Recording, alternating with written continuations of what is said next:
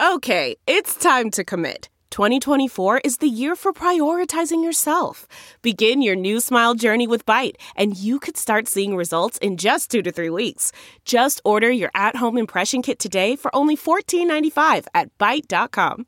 Byte Clear aligners are doctor directed and delivered to your door. Treatment costs thousands less than braces. Plus, they offer financing options, accept eligible insurance, and you can pay with your HSA FSA. Get 80% off your impression kit when you use code WONDERY at Byte.com. That's B-Y-T-E dot com. Start your confidence journey today with Byte. Delve into the shadows of the mind with Sleeping Dogs, a gripping murder mystery starring Academy Award winner Russell Crowe. Now available on digital. Crowe portrays an ex-homicide detective unraveling a brutal murder he can't recall. Uncovering secrets from his past, he learns a chilling truth. It's best to let sleeping dogs lie. Visit sleepingdogsmovie.com slash Wondery to watch Sleeping Dogs, now on digital. That's sleepingdogsmovie.com slash Wondery. CarMax is putting peace of mind back in car shopping by putting you in the driver's seat to find a ride that's right for you. Because at CarMax, we believe you shouldn't just settle for a car you should love your car. That's why every car we sell is CarMax certified quality so you can be sure with upfront pricing that's the same for every customer. So don't settle. Find love at first drive and start shopping now at CarMax.com. CarMax, the way car buying should be. Welcome to the Science of Success, the number one evidence based growth podcast on the internet bringing the world's top experts right to you. Introducing your hosts, Matt Bodnar and Austin Fabel. Welcome to the Science of Success, the number one evidence based growth podcast on the internet, with more than 5 million downloads and listeners in over 100 countries. In this episode, we talk about how to get certain before investing your time, energy, money, and ultimately your life into a project with our guest, David Kidder. Are you a fan of the show and have you been enjoying the content that we put together for you? If you have, I would love it if you signed up for our email list. We have some amazing content on there along with a really great free course that we put a ton of time into called How to Create Time for What Matters Most in Your Life. If that sounds exciting and interesting, and you want a bunch of other free goodies and giveaways along with that, just go to successpodcast.com. You can sign up right on the homepage. That's successpodcast.com. Or if you're on your phone right now, all you have to do is text the word smarter. That's S M A R T E R to the number 44222. In our previous interview, we talked about the secret skill of cultivating happiness with returning guest, who's one of my all time favorites, Dr. Tal Ben Shahar. Now, for our interview with David. David Kidder is a New York Times bestselling author of the intellectual devotional, author of the Startup Playbook, featuring exclusive interviews with 40 of the world's most influential CEOs and founders. While interviewing people like Tony Hsieh, Elon Musk, and Sara Blakely, David discovered that these world changers have a shared worldview. He walks us through this and more in his newest book, New to Big How Companies Can Create Like Entrepreneurs, Invest Like VCs, and install a permanent operating system for growth. David, welcome to the Science of Success. Thank you for having me. Grateful to be here. Well, we're super excited to have you on the show today. And you have such a rich background with so much experience. I'd love to start with a little bit about your story, some of the companies you've scaled, and some of the thought leaders and, and industry shapers that you've worked with and interacted with. I think of my career as, you know, my job is entrepreneurship and have been doing this since I was right out of college age, I think 19 or 20, uh, when the dot com boom started. And I've lived through, I think now, as you might guess, all uh, three major crises from the dot com to 2008, obviously 9 11, and now this.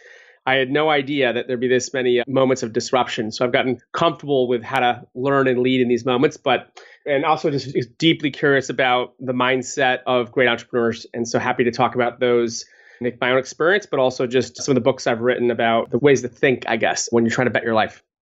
Perfect. Yeah. So I would say let's start with the mindset of great entrepreneurs. I know you've interviewed some of the most successful entrepreneurs on the planet, people like Elon Musk, Sara Blakely, etc.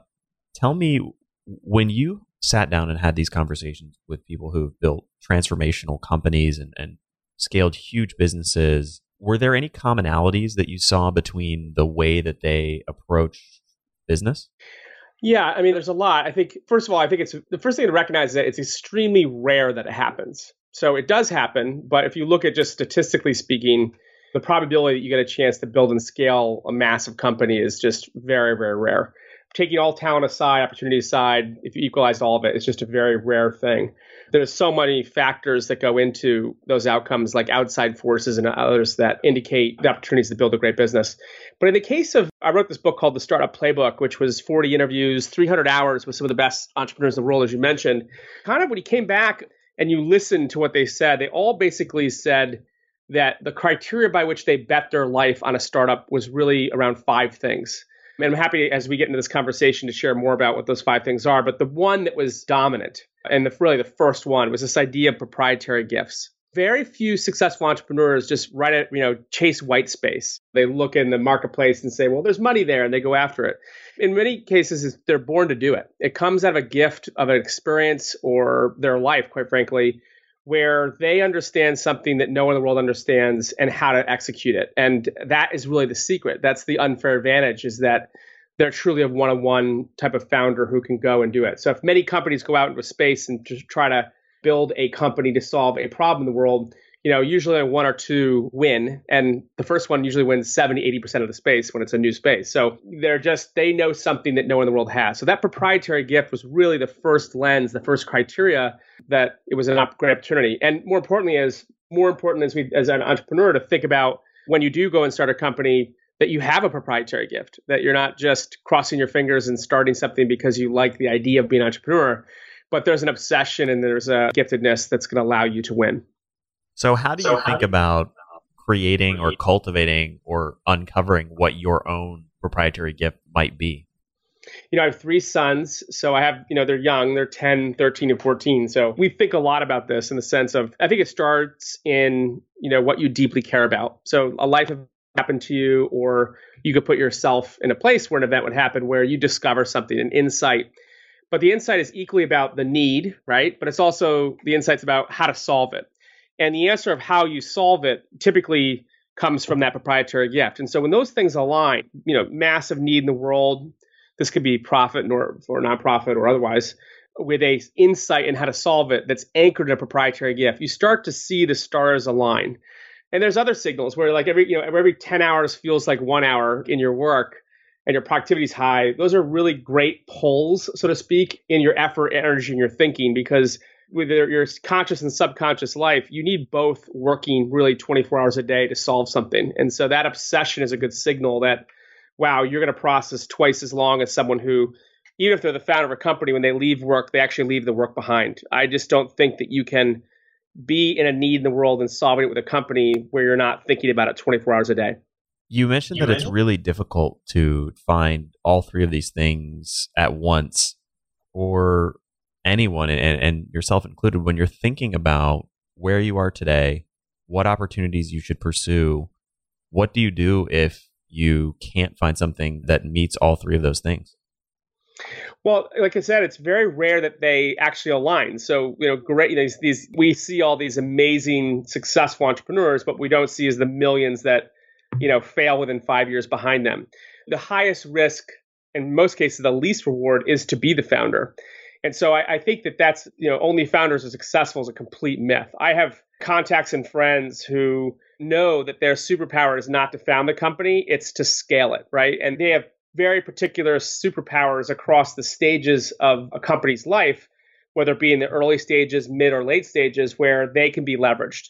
And they do phenomenally successfully on economically and otherwise on leveraging their proprietary gift following an idea that an entrepreneur created. So I think knowing yourself and having that real, honest, high integrity conversation of what you're good at and how to join a movement if you're not the founder is equally as important as the need to start a company. I would almost recommend that people don't start a company, better join a great one and learn how to do it. In doing so, you can discover your own path.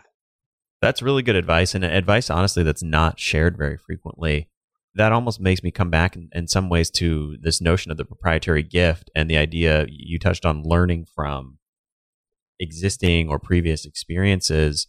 For somebody who says, I don't know what my proprietary gift is, how do you figure out what it is or does everyone have one? Can you create one? Do you have to build it? Is it just you're born with it or not? How do you conceive of that well, sometimes you don't even realize that you're in it, or maybe you don't even like the answer. There's a psychology of loss aversion where you always sort of like overvalue what you have and undervalue what you could become. There's security in that. When you look at where you spend your energy and you have the highest effective rates in return on time, return on money to some extent, really the answer to that question, in my view. And sometimes you don't like the answer. Maybe you're really good at music, but there's no money music, but that's where your giftedness is. Or maybe you're an entrepreneur, but you know you want to be in you know a super high tech AI meets SpaceX sort of thing, and that feels really sexy and valuable to the world. But you're really good at networking, and that's your gift. I think there's this sense that valuing your gift and undervaluing your gift and overvaluing someone else's is really kind of like this you kind of suffer from the sin of comparison and you want what others have in a way versus just focusing on yours despite how you feel about its value in the world it's the, the, the power of the value capturing is just the focus is to really go all in on the things where you naturally flow. And you should create in that strength. When i look back at sort of like the successes and failures i've had in my career inevitably there's an incredible alignment between kind of the original ideas that I created and built with teams versus the ones where I chase someone else's dream, where I chased a press release of another company or something that looked really like a trend. You know, there was a big marketplace and I knew I could get my team together and raise capital. And the reality is, is whoever cares the most wins. If you don't have that in your genetics, if you're doing it for the wrong reasons, you'll ultimately get exposed and you won't have success. So I don't know if that helps you, but those are signals around really looking at what you're good at and then finding the biggest need in the world to solve with that talent. Yeah, I think that's yeah, helpful. And and the fact that you've touched on this a couple times, but this idea of maybe that mission isn't you founding a company, it's finding an organization that you can be part of that's dynamic, that lets you really focus in on what your core strengths are and, and you can create the most value I have a friend who has served as the director of monetization for two of the most successful technology companies ever. crazy well. You know, he's always taken the number two or number three position in the company. He doesn't want a big title. He's in the background, but he's the one who architects its financial future. And he's been rewarded into an astonishing amount of wealth, but also he lives out that skill. And that's what he does. He is between a b round and a c round or being a d round type of person. He goes in and does a very specific very valuable hard task of solving how the company is going to make repeatable scalable revenue. And he's been rewarded with that. And he's very humble about it but he's probably one of the best in the world but he knows he's not the founder. He's that guy. So I just think that that's an example of someone who's extraordinary, but also knows his superpowers. I encourage people to stare down that truth and and not really wish they were someone else or wish they had more skill or wish they were building a company that was you know sexier but is really themselves in all of this. That's what matters the most.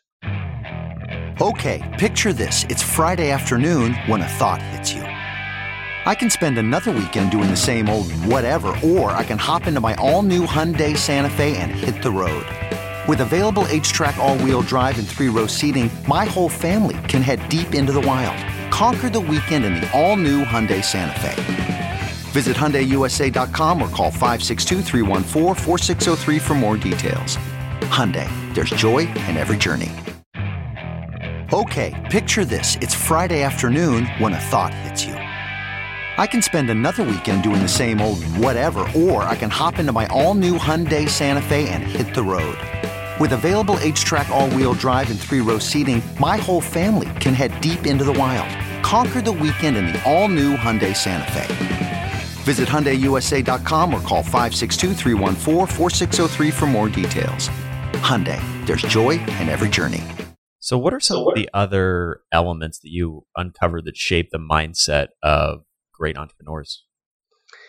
Well, the, the second through fifth lens, well, the, actually, say that the first three are really about idea selection. So the first is is it coming from a proprietary gift? We've covered that. The second is is do I have extreme focus? Have I been able to go in and validate very quickly the need and how to solve it? I don't have, you know, 10 options. I figure out the one option. So ironically, optionality is the enemy. The more things you do, the weaker you are as a company. So you have to be able to get the science of focus right so you can get all of your concentration of your energy, your mind, and the team, and quite frankly, that con- a subconscious conscious cycles going to solve it because the chances are low you will be able to do it anyway. So, extreme focus the second lens. The third lens is you got to build painkillers and not vitamins. So, I've been, I think I've been saying this now for 10 years when the book first came out, but painkillers are solving chronic, lifelong, malignant pain in a customer. Vitamins are nice, they're wishful thinking. You hope the customer likes it or you hope they behave differently.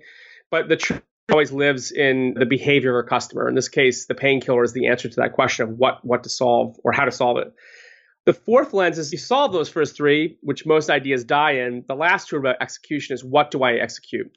And the fourth lens is really the 10x factor, which is what element of the business can be 10 times better or impossible to replicate. And that is really powerful in the sense that once you start investing asymmetrically in that one thing, the company gets to a place where it's uncatchable, which leads to the fifth lens, which is can you build a monopoly, the M word? Can you put you know hooks and barbs in customers so they stay with you long enough, i.e., about three years, so that you can solve the whole need and you can also build a business. If you're one and done quickly, it's very hard to get through the cycle of customers, a volume of customers you would need to actually discover the truth for your product or your service and be with them economically to build a business. So those five lenses are, you know, have written now 10 years ago have really just led my life. It's led 40 of my angel investments the last 15 years, 17 years. And it's the advice that I really give most entrepreneurs thinking about what or should I build a business and how to do it.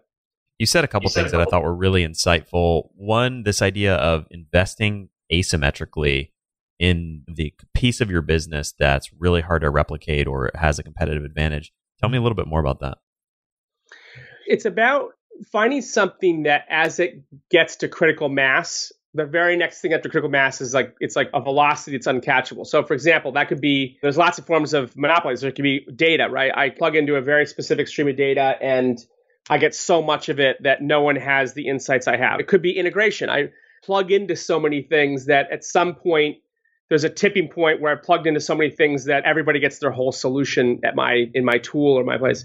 Also, you know, it could be a Salesforce, which is we go so deep into our channel that no one can replicate that channel. And so we have complete product or service all the way to doorstep type of, of access. It could be IP around, you know, knowledge. You build so many insights into a particular space that that community or those answers can only exist with you you have a moat around relationships. So the answer is whatever aspect of the business that given enough time and given enough connection with a customer that need, no one else could make. And the test for that is that when you go to the marketplace, no one really even bothers to compete with you in a way. Your competitive set's actually quite low. This is something that Peter Thiel once taught me, which is competition is for losers. Why build a company to compete with other companies when you can just build a one of one company that creates its own marketplace?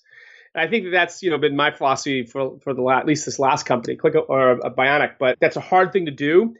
But the reality is that companies take a long time to build. They take eight to ten years. So if you're not committed to that outcome, why are you building a company in the first place? And so the way you think and the way you execute drives so much of the value that you realize with your team and with your customers. Something else you touched on a minute ago that is such a great insight. I don't think I've heard it phrased quite this way, but I've heard it in different phrasings. But this notion that optionality is the enemy and that the more things you do, the weaker you become. Tell me more about that.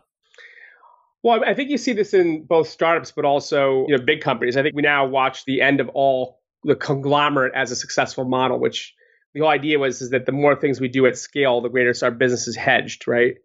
And that's true if you have a lot of resources, but startups don't have a lot of resources. They're you know trying to typically zero sum themselves into a marketplace.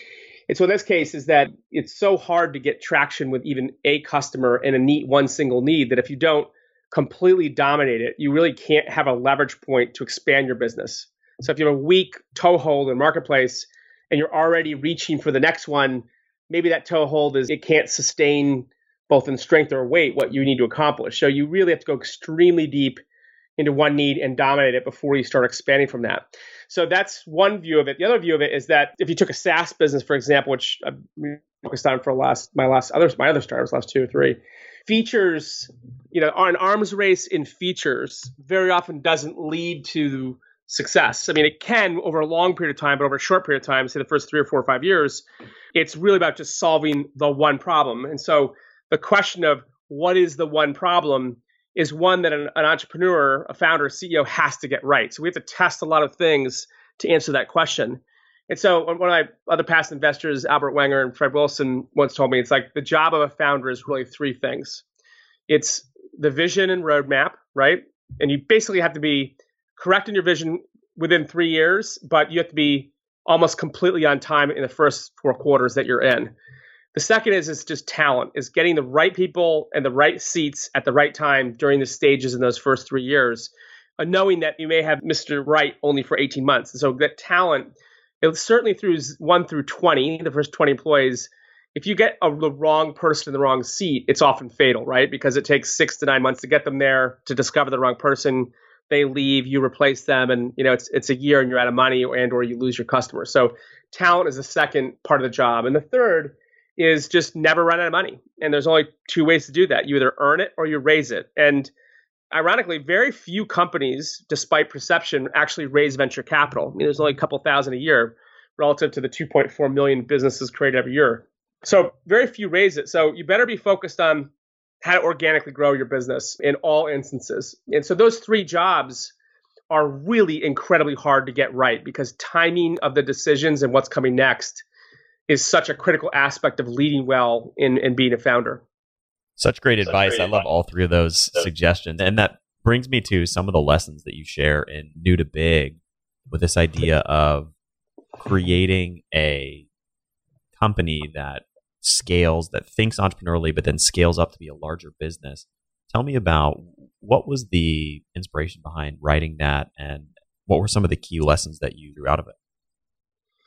Well, the idea behind the book, and I'm sure you have listeners who are, you know, in corporate jobs as well, who want to start their own company and or be an entrepreneur, entrepreneur in a large organization. And they can't for a variety of reasons. They don't want to leave their job or they can't leave their job, but they still have this capability. I had written the startup playbook and I had spoken at a bunch of conferences and I've been asked to come speak at large enterprises around how to think differently. And so that we sort of pioneered the whole growth mindset movement as well as the growth systems movement that has led to the transformation of companies like P&G and General Mills and Citi and others. And fundamentally, it's the recognition that you know big the big organizations are basically focused on planning and risk mitigation. So that big to bigger engine, that skill of operating at will, is really at war with growth because growth lives in risk. And so if you're trying to de-risk and create risk at the same time, the purpose of those operations, so to speak, or the cultures are very different. And so what we focus on is really transforming that, refounding big companies. And we do that with this model called the growth operating system, which is really the job of new to big. It's that zero to $100 million revenue, that first dollar to scale revenue job that large companies struggle doing. And our belief is that venture capital and entrepreneurship are forms of management. And the reason why this is so important is that you know there's a huge distinction between planning and discovery. Planning is something that's knowable. Growth lives in discovery. It's in a job of managing the unknowable. And if you go into the statistics of this, the deeper you go into, you realize that as you get good at this job of scaling growth as a capability, you realize that the statistics are really incredible about where growth comes from. So if you're a big company or quite frankly an angel investor like myself, you have to make about 40 bets into a single need in the world to have success. So if you look at the math, about 7% of all the capital you invest in an opportunity area or a portfolio produces 70% of all the money you ever make. If I make 100 bets or 50, you know, seven of those bets out of 100 are going to be all of my unbound returns. And so when I go back to the beginning and I look at why do we make those seven out of 100 that made all the money, they have two qualities. One is high conviction, meaning why you and why now? What's the proprietary gift of the company and what's the outside force? And the second one is is non-consensus decision making.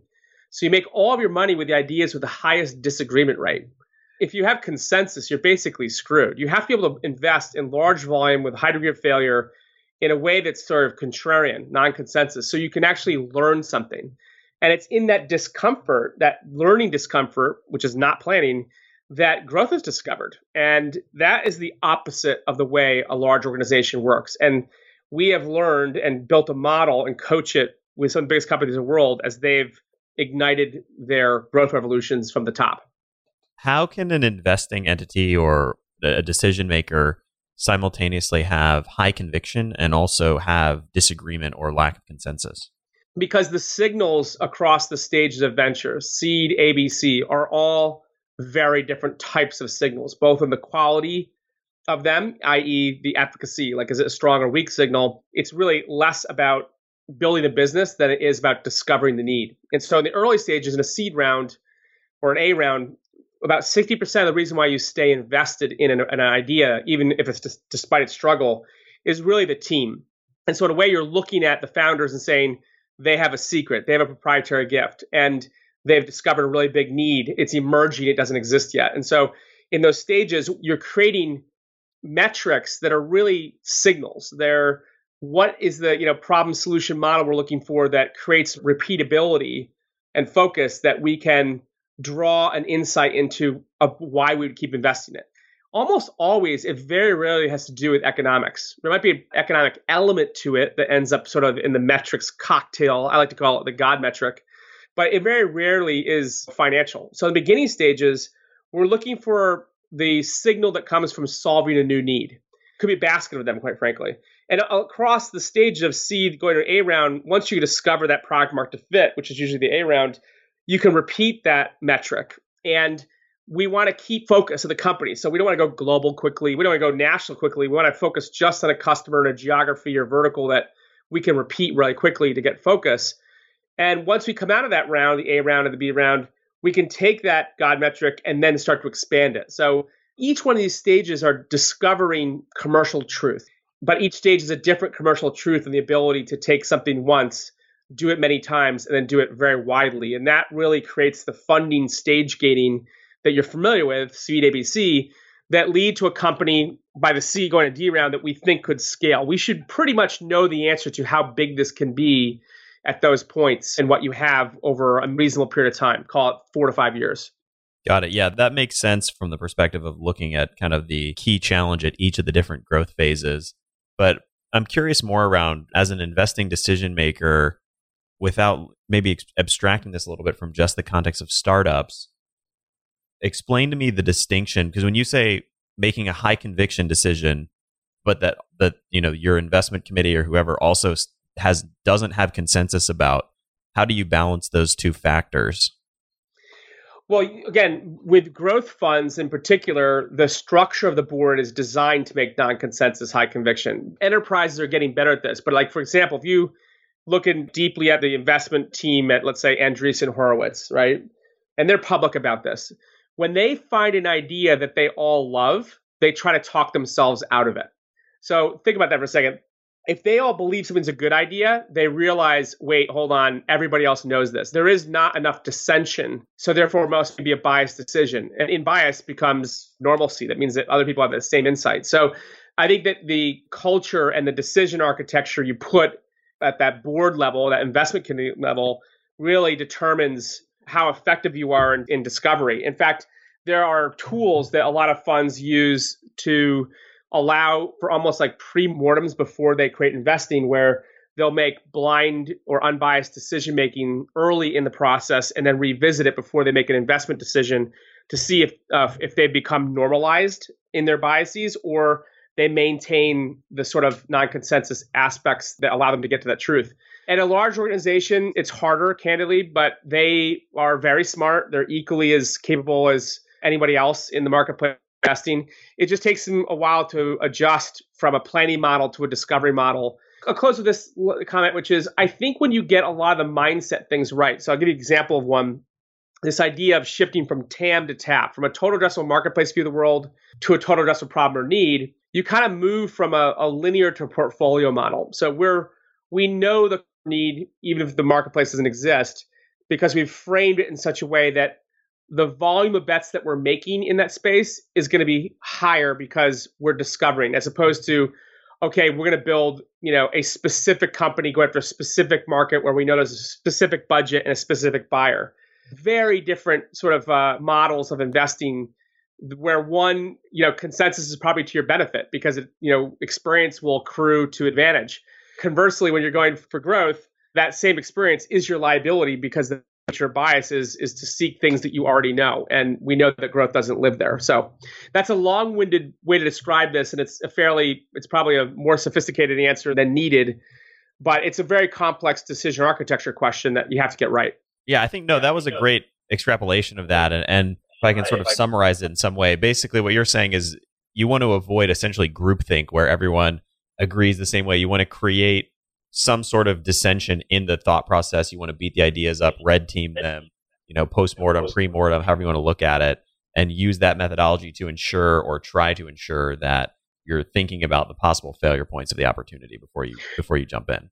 Yeah, and you're taking an opposite signal, which is you know when there is friction, there's opportunity, right? Because there's net new learning. Yes, you have to validate it. The efficacy of the learning is very has to be high, but you need to go in and, and, lean into that discomfort. I know that you're in this science of success, which you focus on. I'll give you another example of this, which is how many bets do you have to make in a portfolio to get those returns? You know, you need typically 20 to 40 in like a major need in the world when you're going for growth, knowing that you'll probably have a 60% failure rate across all the stages of your investing, seed to C or beyond. So the second factor, volume being the first, the second is time, right? And where does your due diligence come from? So we've talked about lenses, we talked about mindset, but there is a function of have we invested the energy in determining if this is a good idea and how? And so if you look at fund returns about you go down, you can kind of get your money back. so if I have, let's say I have a million dollars or 10 million or 100 million, it doesn't really matter. And I make 20 bets into a venture fund or a growth fund. I'll typically just on that volume alone get about 1.5% on my money, which is not really a great return for the time and energy. But if I look at the other factor of diligence, if I spend less than 20 hours per deal, I'll go from 1.5 to 1.92, so not a significant lift more.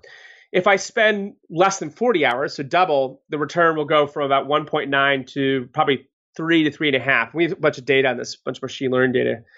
But the last thing is, is that if you spend greater than 40 hours and the diligence is shared from a network, meaning you have multiple lenses and filters, the fund returns go to over 9x. And the reason why is because you're getting dissension, you're getting non consensus, you're getting deep expertise to take harder looks at things that filter out the signals from false positives and false negatives. And that's where the fund returns really lift. And so if you can replicate some of that systematic thinking and modeling in time, energy, money, and network, and how you deploy capital into growth, as an investor or quite frankly, even as a founder, you're really going to radically increase the odds that you get it right. And that really is about how much openness do you have to disagreement. And you have to be very comfortable with it to get to the right decisions. Yeah, that's a great way to characterize it. You have to be open to disagreement. That's a really a cornerstone of any successful decision making process. Tell me a little bit about how both at the startup phase and even at, at larger companies, how you can discover these big unmet customer needs versus wasting your time going down dead ends and rabbit holes? Well, I mean, one is these are simple things, but they're really profound truths, which is you never invest in an entrepreneur who loves their idea. You only invest in entrepreneurs who are obsessed with the need or the problem in the world.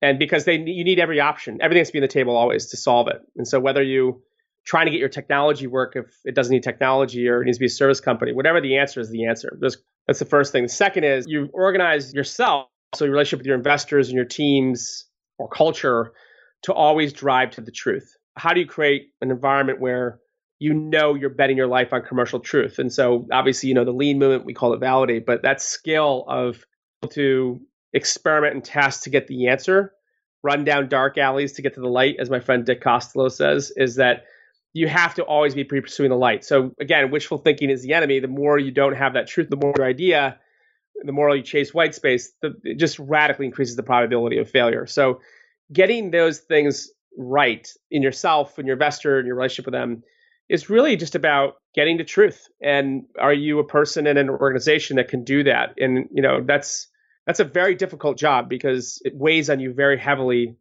for a larger portion of your day than you really want it to. Actually, you want to be kind of spending more time in the fun stuff and less time in the hard stuff. And reality is that you spend most of your time in the hard stuff for a very long time until you earn the right not to. Okay, picture this. It's Friday afternoon when a thought hits you. I can spend another weekend doing the same old whatever, or I can hop into my all new Hyundai Santa Fe and hit the road. With available HTRAC, all wheel drive, and three row seating, my whole family can head deep into the wild. Conquer the weekend in the all new Hyundai Santa Fe. Visit HyundaiUSA.com or call 562 for more details. Hyundai, there's joy in every journey. I normally find bras to be so uncomfortable and constricting, but Skims has changed that. You know I love Skims underwear, so I finally tried their bras, and Skims has delivered again. Skims bras are worth the hype for the amazing shape and support they give. But what I wasn't expecting was how comfortable they are too. I've tried so many bras in the past, and the main issue that I have is that they weren't supportive enough to the point where they felt slouchy. I love my Skims wireless form bra because it's so comfortable and supportive. The older I get, the more I care about actually being comfortable in what I wear every day. And with my wireless form bra, I no longer have to sacrifice my comfort for the support I need. Shop Skims bras at skims.com, now available in 62 sizes, 30A to 46H. Plus, get free shipping on all orders over $75. If you haven't yet, be sure to let them know we sent you. After you place your order, select podcast in the survey and select our show in the drop down menu that follows. I love that phrase, love wishful that phrase. thinking is the enemy. It's such a simple way to encapsulate a, a really, really core idea. Well, the guy who said that is in the Startup Playbook, and it was Elon. We were doing an interview. One of Elon's very close, lifelong friends is a very good friend of mine who ran the created the Founder Institute named Adeo Ressi. And Adeo introduced me to Elon like, I don't know, 10, 12 years ago. And in the interview and company conversations, that was the one thing that stuck out at me was, is that when you're crossing your fingers, you're in deep, deep trouble. That is literally the enemy. And so only you can answer that question. But if you don't, the truth is coming anyways. So why delay it? Yeah, such a good insight. I want to change gears a little bit. Tell me about how you can create at, at your company a permanent growth capability and, and what does that mean? Well, in a large enterprise, well, in a small enterprise, you should be completely, your whole organization is about growing. You're growing or you're dying. So it's much more acute. So you feel that urgency and, and how you're leading it because everyone's completely focused on that. In a larger organization, it's harder because you're insulated from the customer, you're insulated from the day to day net impact of your decisions because you're not really in a live, die, live, die modality versus a startup, which you only are in a live, die modality. The urgency is crushing sometimes. But the answer to an enterprise is you got to change the way you work. It's really the how. So big organizations typically don't have an ideas, money, or talent problem. It's just the machine that they're in, that big to bigger lean manufacturing, Six Sigma, Matrix is literally at war with growth. And so you got to build a machine. And so what we do is we've created a, something called the growth operating system. And it has five components. We set up growth boards that our senior executive leadership, as in the C suite, sit on, and they become growth investors. They learn how to do high conviction, non consensus investing in portfolios that are not markets, but problems and needs at volume. They're not making five big bets a year that McKinsey told them to write. They're doing 30 or 40 that they created, whether they invested in it or incubated it or bought it, and they're scaling them up across the stages of venture as a form of stage gate financing. There's decision science and there's metrics across those stages that they learn because they're smart. And then they build special forces for growth that learn how to do this. And they build career paths for people that who could do validation in startups and they learn how to discovery, which is creating the portfolios themselves, and then you know they learn how to build things. They learn how to do the A through C rounds, and uh, eventually they're scale up or acquire or kill. And lastly, is the fifth element of this is just the operations. They learn how to operate growth, and they change incentives because you always get what you pay for. They change speed and legal and requirements that usually slow the machine down they create speed. So those elements, growth board, discover, validate, build, and growth ops are the components of what we call an operating system for growth or the growth OS. And it's really a, it's a very powerful offering that allows the CEO, whether it be P&G or Nike or smaller, to manage growth in the same way they manage efficiency. Right? They can they can now operate and create an organization and with the same skill. And that is really that's what ambidextrous leadership is is you got to be able to operate and create going forward. This is the bar for all leaders going forward. You can't just do one. That era is over of stock buybacks and efficiency. The world's been disrupted. The needs have changed and you know the world needs growth leaders.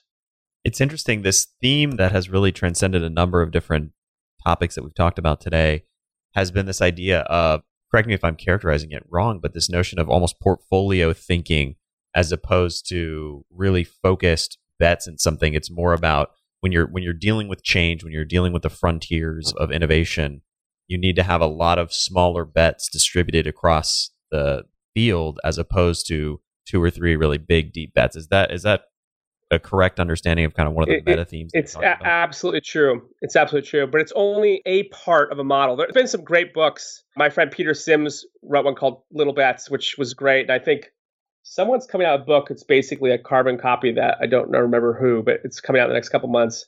And so there's things like that that are just part of the model.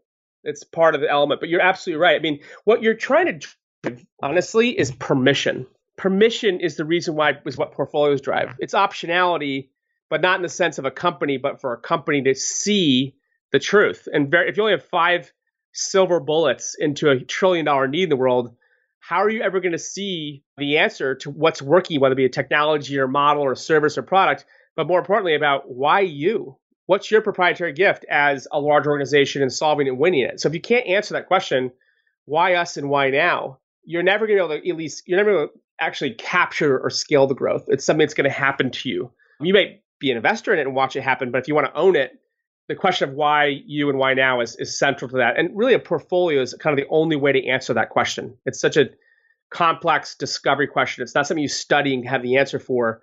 It's something that has to be done, observed, and learned. And that's a different continuum of leadership than reading a white paper and making a decision. It's essentially you, you create a basket of experiments to really figure out where the market's going, where the customer needs are going, which solutions are addressing those needs, and then as you see those things developing in real time, you start to double down and focus in on the things that are actually working. One other element of this permission point, what you're saying is Reid Hoffman, the founder of LinkedIn, is the, just a beautiful human being on so many levels. I am always amazed by him and incredibly grateful for him. But he wrote the foreword of my book, The Startup Playbook. And he, I remember telling me once, he's like, I asked him, to what degree is of every dollar you have in the bank is good timing and good fortune? And he was like, 80%.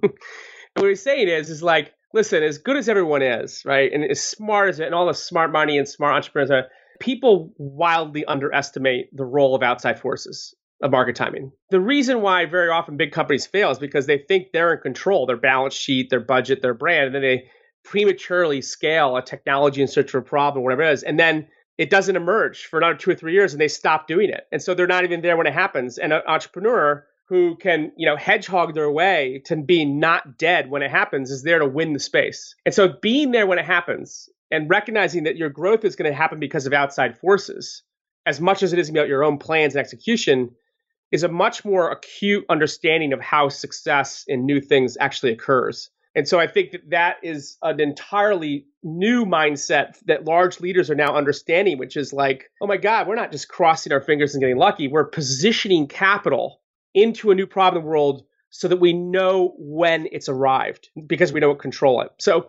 these are really quite profound insights in leadership and quite profound insights even for an entrepreneur who's just hoping that their success comes. Going back to the lens again, you start looking through those lenses and start understanding these factors work. You know, you you really fundamentally changes the job you do. I'm going to go all the way back to the beginning around the three jobs of entrepreneurship, which is you have to have a vision and you got to be right on time. Two is you got to hire the perfect people, one through 20 without a mistake, and you get two or three, 20 through 50, and maybe four or five on 50 to 100. You exceed that number, you're dead. And three is you can't run out of money. So whether you can earn it or raise it, that job with these factors and these lenses become not a job of execution. It becomes the criteria of how you think and how you lead. So those were the big ahas for me over the last decade of learning how to do the job as a founder. Such good insights. And David, I'm curious for somebody who wants to take some kind of action to start concretely implementing some of the things we've talked about today, what would one action step be for them to to begin to implement some of these notions into their lives? Well, two ideas. One is I wrote The Purpose of Bionic seven years ago. It was this statement basically to ignite growth revolutions. And I used to think that was really like about money or success, whatever it is. But in reality, it's it's the interior life of the leader. Ultimately, you are the permission. You are the ceiling inside of you that you will allow yourself or your company to take risk or not, or discover you're becoming because you have a bias of what it has to be. You have to really become friends with your mind to change that those biases and or those permissions. And you know, 90% of our life is lived in the subconscious. So if you can't get underneath all the why and your intentional choices, you know, there's a lot of ways to sabotage otherwise successful possibilities.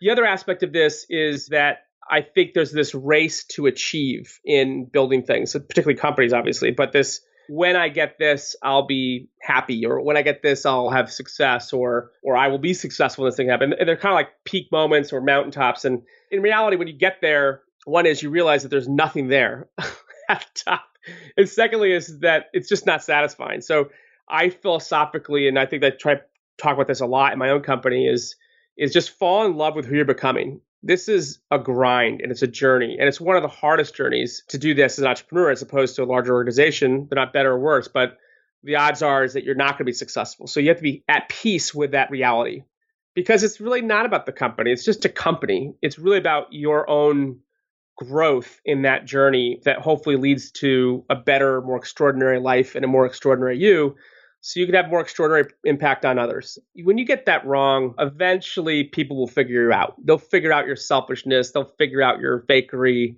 and it'll come falling apart anyways. So I would just spend a lot of time in your intention and knowing you're doing it for the right reasons. Great insight and really, really good look at what the journey is really all about. David, for people who want to find you and all of your work online, what is the best place for them to do that?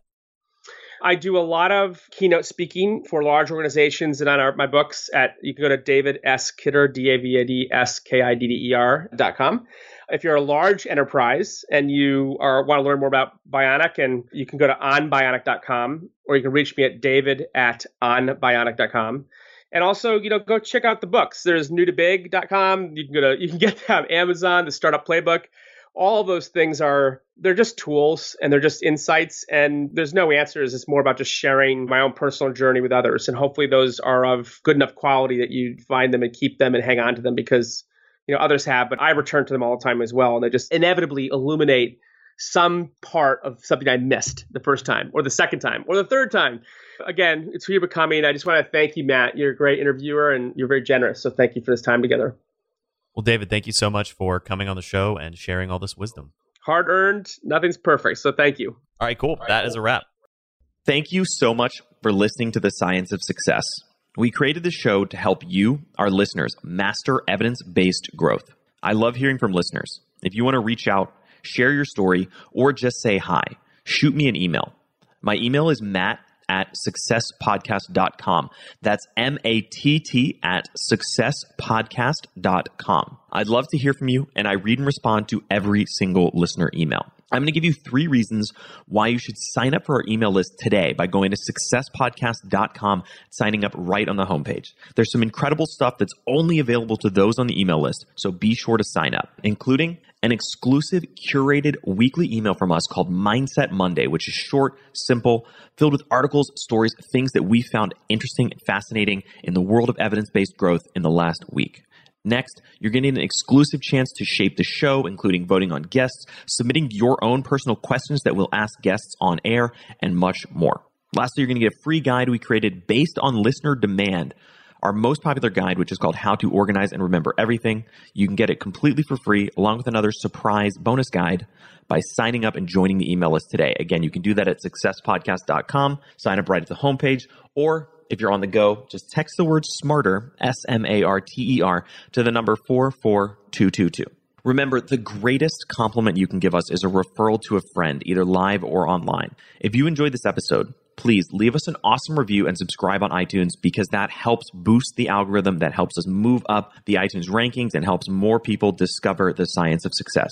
Don't forget, if you want to get all the incredible information we talk about in the show, links, transcripts, everything we discuss, and much more, be sure to check out our show notes. You can get those at successpodcast.com. Just hit the show notes button right at the top. Thanks again, and we'll see you on the next episode of the science of success.